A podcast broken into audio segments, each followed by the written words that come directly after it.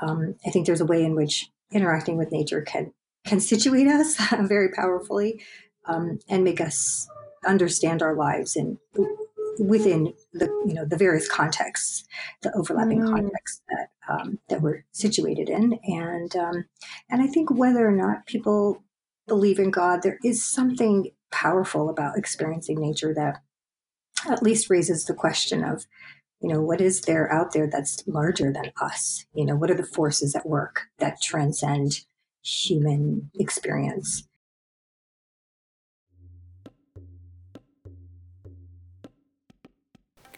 I'm Sadia Tariq, and you're listening to Dhani, the podcast.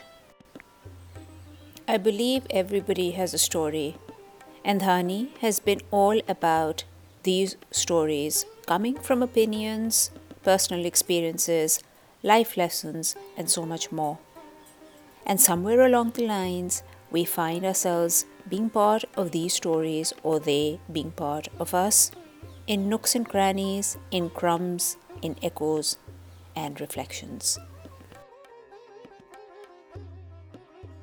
Our guest today is Dilruba Ahmed.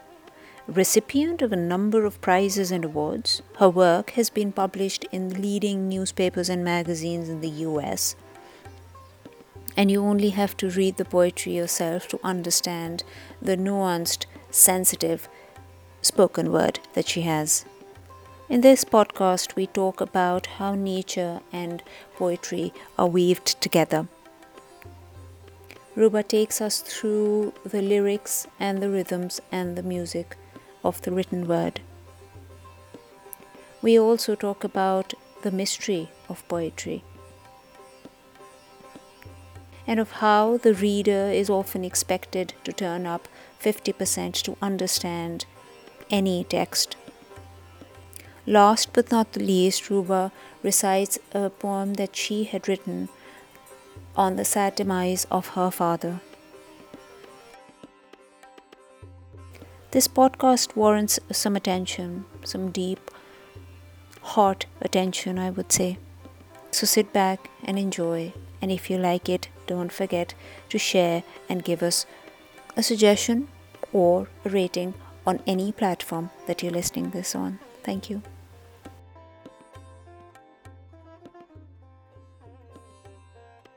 Ruba, honored to have you on Dhani. Thank you so much. Thank you for having me. Ruba, you um, have done a lot of work.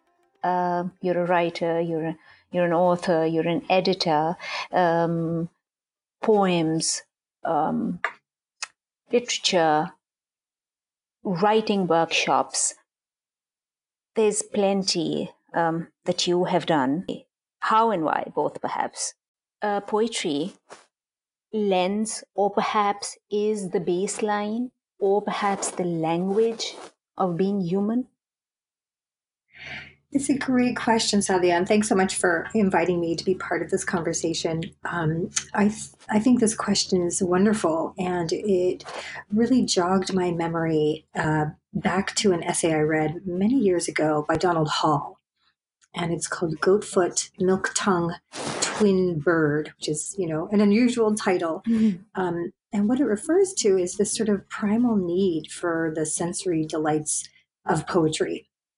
Um, and and Donald Hall's he writes in the essay about his belief that poetry has roots that in some kind of expression of the divine.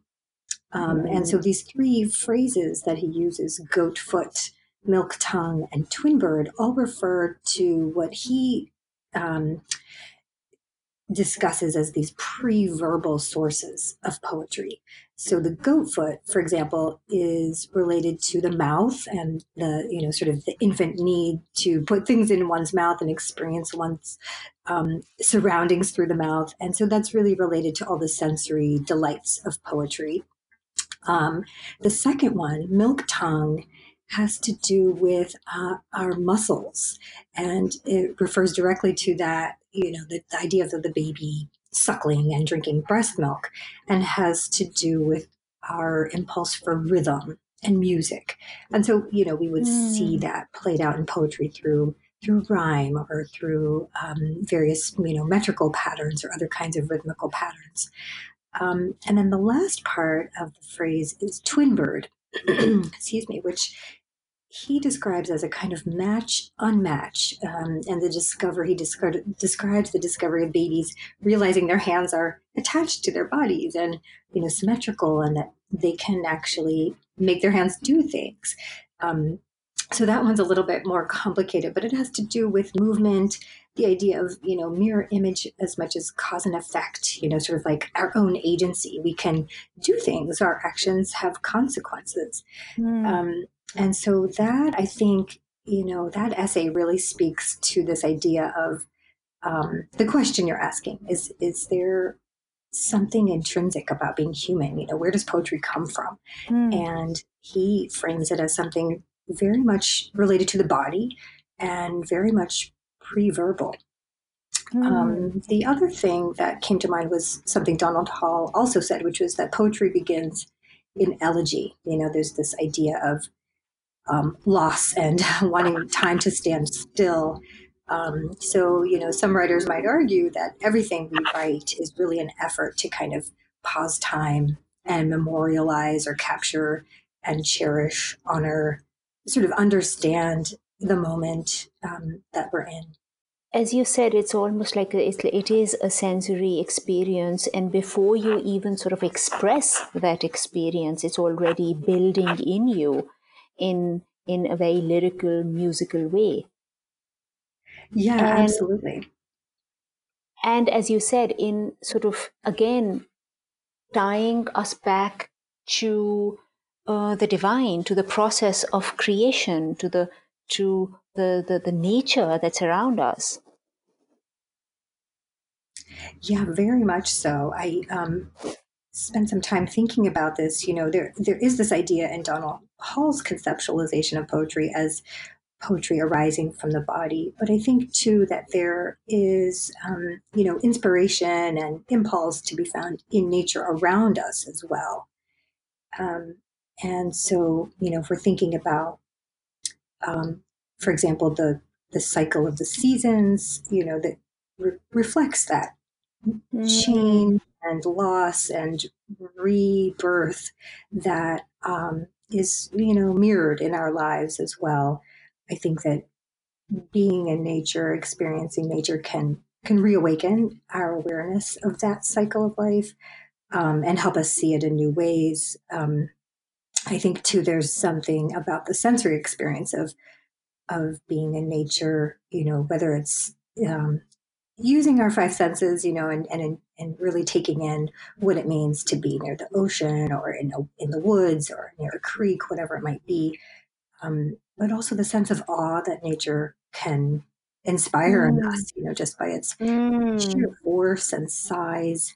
Um, I think there's a way in which interacting with nature can can situate us very powerfully um, and make us understand our lives in within the you know the various contexts, the overlapping mm. contexts that um, that we're situated in, and um, and I think whether or not people believe in God, there is something powerful about experiencing nature that at least raises the question of you know what is there out there that's larger than us? You know what are the forces at work that transcend human experience?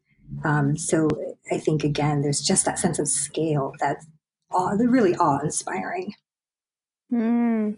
And yeah, as you're just saying that it it has that innate power to sort of nudge us to I wouldn't say force because poetry is sort of too gentle and soft for that, but it does uh, nudge us to contemplate and to wonder and to be in this sense of awe, right? Whether it is sort of romantic poetry or it's political poetry, it's always held a very, very strong um, force, again, I would say, to make people think, to force them to think, and to force them to sort of take an action. Yeah, absolutely. I think I think that um, that experience of thinking about who we are, what our context is, and you know what what it is that we're doing as we move through time and space, that can be very powerful. And um, uh, I think, you know, I would just note too that I, I'm just as I've been talking about nature and the experience of interacting with the land.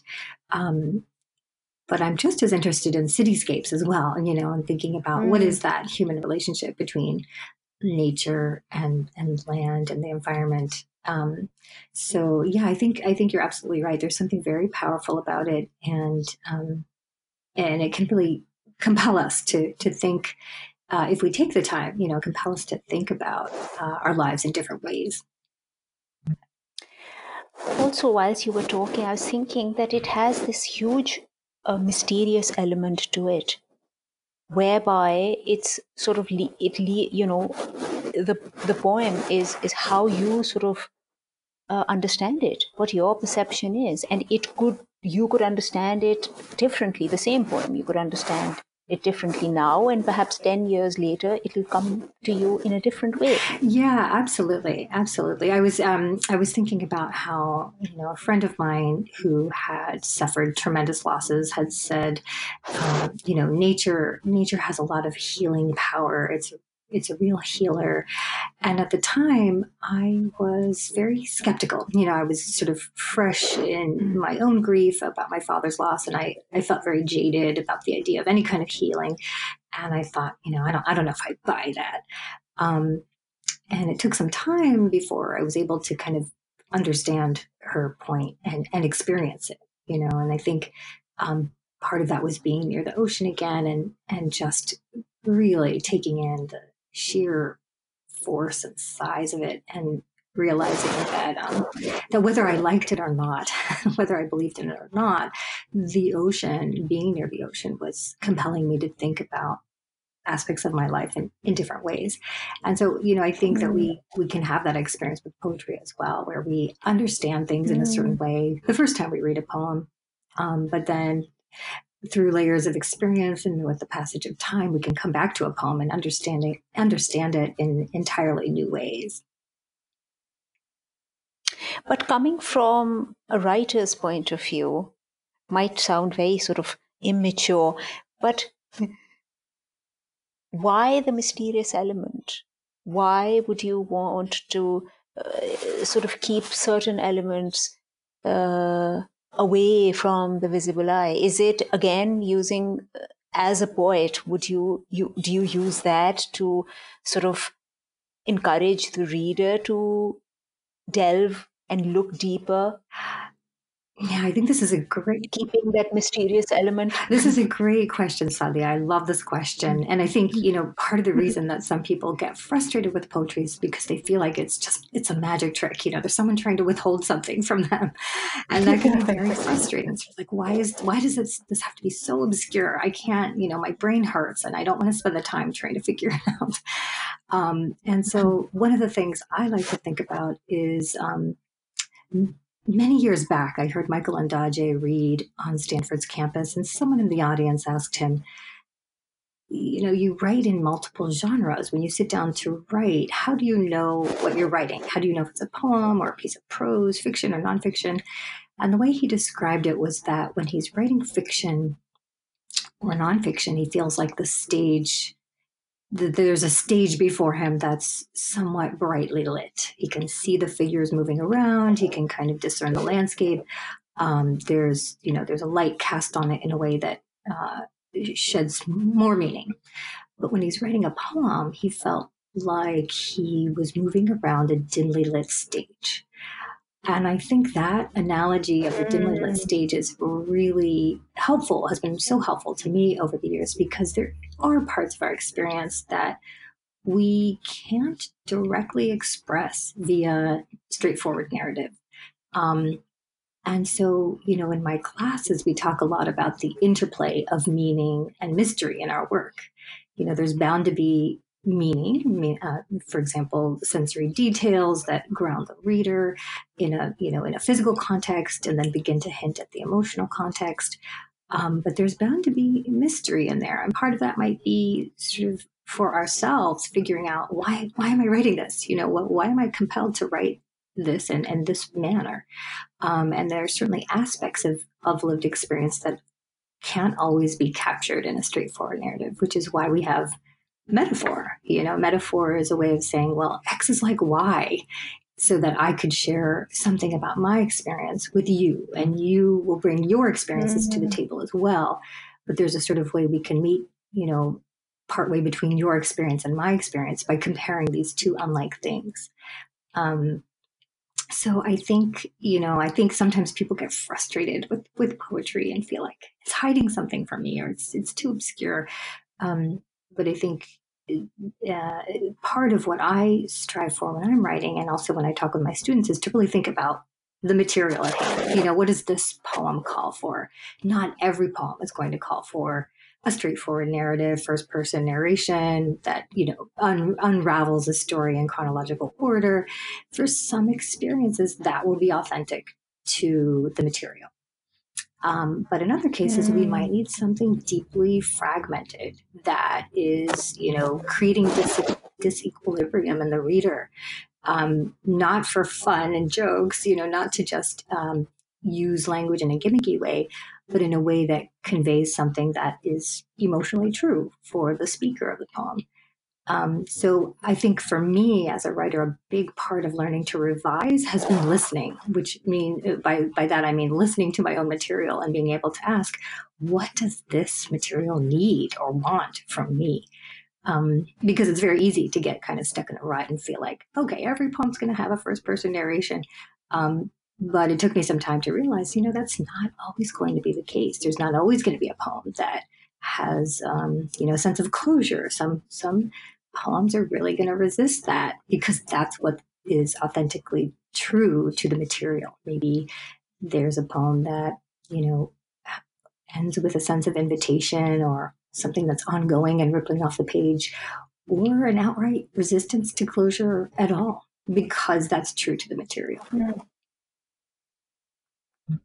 and which is very true to human nature as well and being human as well sometimes you are inviting or you sort of open to receive and sometimes you aren't and you are quite sort of consistent with resistance yeah absolutely you know i think in in grappling with um, material about my father's illness and his death you know really i had to really think hard about um, what what language what role language could have in the process of grieving and how I would go about transmuting that into poetry. And I think one of the um, you know one of the discoveries I've made about grief is that it, there is no closure. It only shifts over time. You know, it evolves and changes. And so I had to think hard about you know what kind of writing is what kind of writing can I um, do that conveys that you know that doesn't necessarily have this strong sense of, of finality to it. Um, so I think there's um, there's a lot of listening involved in revision that, that I've come to learn, and I think that uh, interplay between mystery and meaning is is part of it, so that we can understand about our own material. Mm. Okay, is this a poem that's really trying to reveal a story in a straightforward way because that's what suits the material, or is this a poem that's you know, sort of struggling into existence in other ways. And then how do I meet its needs? How do I serve it and bring it to fruition? Mm. You know, hailing um, uh, from the, the subcontinent, um, I've, I've, somehow noticed that um, the poems coming out of our, in our national language, perhaps, even if it's political, sort of uh, alluding to some sort of a political movement or it's uh, with to do with relationships or a broken heart. Is it true that poetry sort of stems out of pain? I think that's a great question. Um, I think many times that's true. Many times poetry is inspired, so to speak, by some form of loss, whether that's, as you mentioned, you know, the loss of romantic love or the loss of, um, you know, the idea of our nation as we expect it. Um, but I think part of the power of poetry is that it, it is flexible enough and malleable enough through language to really capture all aspects of human experience. So that you know we we can read and write poems that um, you know capture joy real moments of joy or capture moments of um, of questioning and, and skepticism or uh, moments of, you know, a deep sense of awe for the divine. Um, and while those may stem from loss, we don't know necessarily if it doesn't enter the poem. There are certainly poems out there that can that do that work. Um, but I think many times for the people that I know and for myself, for the writers I know and for myself, poems have often come out of a deep sense of loss. Um, and in fact, one of the poetic forms that I've been trying to learn more about is is the ghazal. Um, and I think part of what's fascinating about mm. the ghazal is that it is sort of a kaleidoscopic take on life. You know, these s- series of couplets all fitting within a very strict uh, rhyme and refrain screen, scheme uh, with some kind of metrical parameter or syllabic parameter. But in terms of mood and content, it can really hold everything and anything. Um, so, you know, if traditionally there the themes have to do with um, love and longing, loss, um, everything from the divine, you know, the beloved in the form of the divine, or uh, an earthly beloved, or even beloved as as revolution. Um, you know, there's room for all of that within the ghazal, and so I'm fascinated that there's this one form that can mm. sort of encompass all of the various moods and um, all the various material that we might think of or experience, um, all within one form. You know that there was um, there's this uh, poet, uh, and in 1971, when the um, when the two states of Pakistan broke up into Pakistan and Bangladesh, and he wrote this poem. And for the longest possible time, when I heard when I heard that poem translated into sort of a song, for the longest possible time, I thought it was about uh, two people mm. breaking apart. And it was much later when I realized that it was actually about two nations. And it was just absolutely fascinating to discover that it just translates to the reader in the mm. language that you understand. Yeah, right? absolutely. I think. And I was like, really? Because it did hold true for those, because, you know, there's the earth uh, lives, it has, it has, um, you know, it breathes, right? So when, when nations sort of fall apart, there mm. is brokenness, which is very similar to two people mm. falling apart, right? And I was like shocked because, again, because I perceived it from my limited understanding. Yeah, I think really, it's fascinating. fascinating. And you're absolutely right. I mean, one of the one of the mantras that's kind of thrown around during writing workshop is to keep in mind that we should let the reader bring their 50%. Uh, which is to say that you know there's we don't have to spell everything out for our reader but also to you know sort of honor their experience and so you know part of what i'm hearing you say is that the experiences we bring to a poem um, can frame you know how how we interpret them and so i think it's fascinating that over time you've had this shifting understanding of the poem based on your you know in part on your own experiences. And i think that's part of the power of poetry you know I think many of us would like to write poems that people want to come back to uh, time and time again, and that you know mm-hmm. poems that are layered enough that people find they can continue to mine it for meaning over time, um, and not sort of feel like you know it's it's just uh, so simplistic that it can be read once and understood and digested, but instead has the complexity and you know this sort of um, uh, you know, power over time for for reflecting or capturing uh, many different things that are part of lived experience. Which would almost be true for all our um, holy scriptures as well. As you said, they're complex, they're layered, and they would speak to you differently as and when yeah, you visit absolutely. them. Absolutely. I mean, I I did not grow up in um, in a religious household. My my heritage is my parents are Muslim. Um, but I've been surprised just how much the patterns of, of biblical biblical language have affected my work. You know, there's there's so much poetry in mm-hmm. divine texts. There's so much power to the language that's used there. And so, you know, whether it's the use of anaphora or um, just, you know, the artful use of language to compel people towards understanding um, I think that's that's a really powerful source of inspiration for writers. Yeah, and as you, I mean, it sort of brings us full circle because when we started the conversation, it was about a certain sort of a message by the divine. And as you're saying it just sort of ties in now. And again the, the, the, the mystery and the layers and the complexities and the nuances they're there for a purpose as you said whereby you uh, want the reader to offer his yeah, 50% yeah absolutely it's Amazing. almost as though the, you know the poem can offer a Amazing. lens you know it's a lens through which i can offer my understanding of the world or my experience but the reader is also coming with you know their lens and um, bringing their understanding and their mm-hmm. experiences to the table as well so um, you know there's this wonderful exchange that can happen between perfect strangers through the poem which i think is is one of the you know mysterious and wonderful aspects of writing poetry Indeed. Ruba, coming towards the end of our pod- podcast, would it be too cheeky of me if I request you to share some of your be... work with us? Take us um, yeah, absolutely. I'd be honored. Um, I uh, I'm going to read Thank you. the poem, a poem for my second book. Uh, the poem has the same title as the book. It's called "Bring Now the Angels," um, and this was a poem that I revised heavily. And in fact, there's a version of the poem called A Matter of Fact that appeared, you know, in a publication years ago.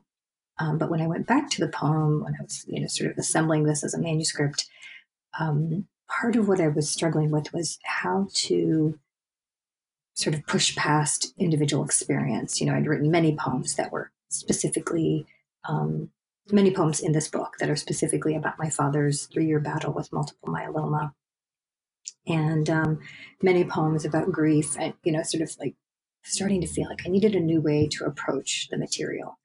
And so the first version of the poem focused heavily on my father's uh, illness and all of the experiences surrounding that.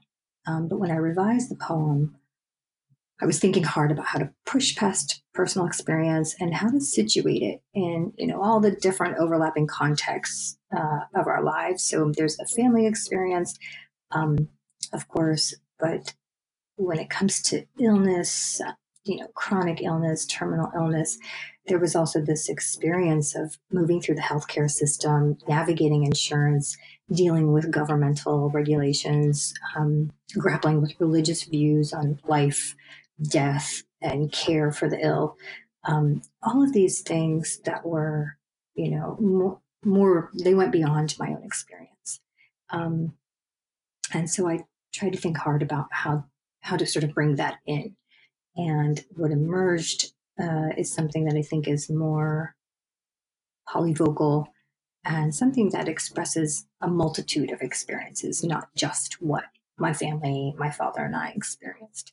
Um, so I'll read that one aloud. Mm. Bring now the angels. Sure. Bring now the angels to test your pulse as you sleep. Bring the healer, the howler, the listening ear. Bring an apothecary to mix the tincture. We need the salve, the tablet, the capsule of the hour. Bring sword eaters and those who will swallow fire. Fetch the guardian to flatten the wheelchair, to hoist it toward heaven. The public shuttle awaits the ceaseless trips to the clinic. To the bedside manner, summon witness. This medic's disdain toward patients, the physician's dismissal of pain. And call the druggist again to drug us senseless. Bring a nomad to index our debts, tuck each invoice into broken walls of regret. Call the cleric, the clerk, the messengers divine. Summon someone, collect the prayers, buried or burnt, tied to stones, sunken seas, dunked under water until all dissolves. Bring now the scribe.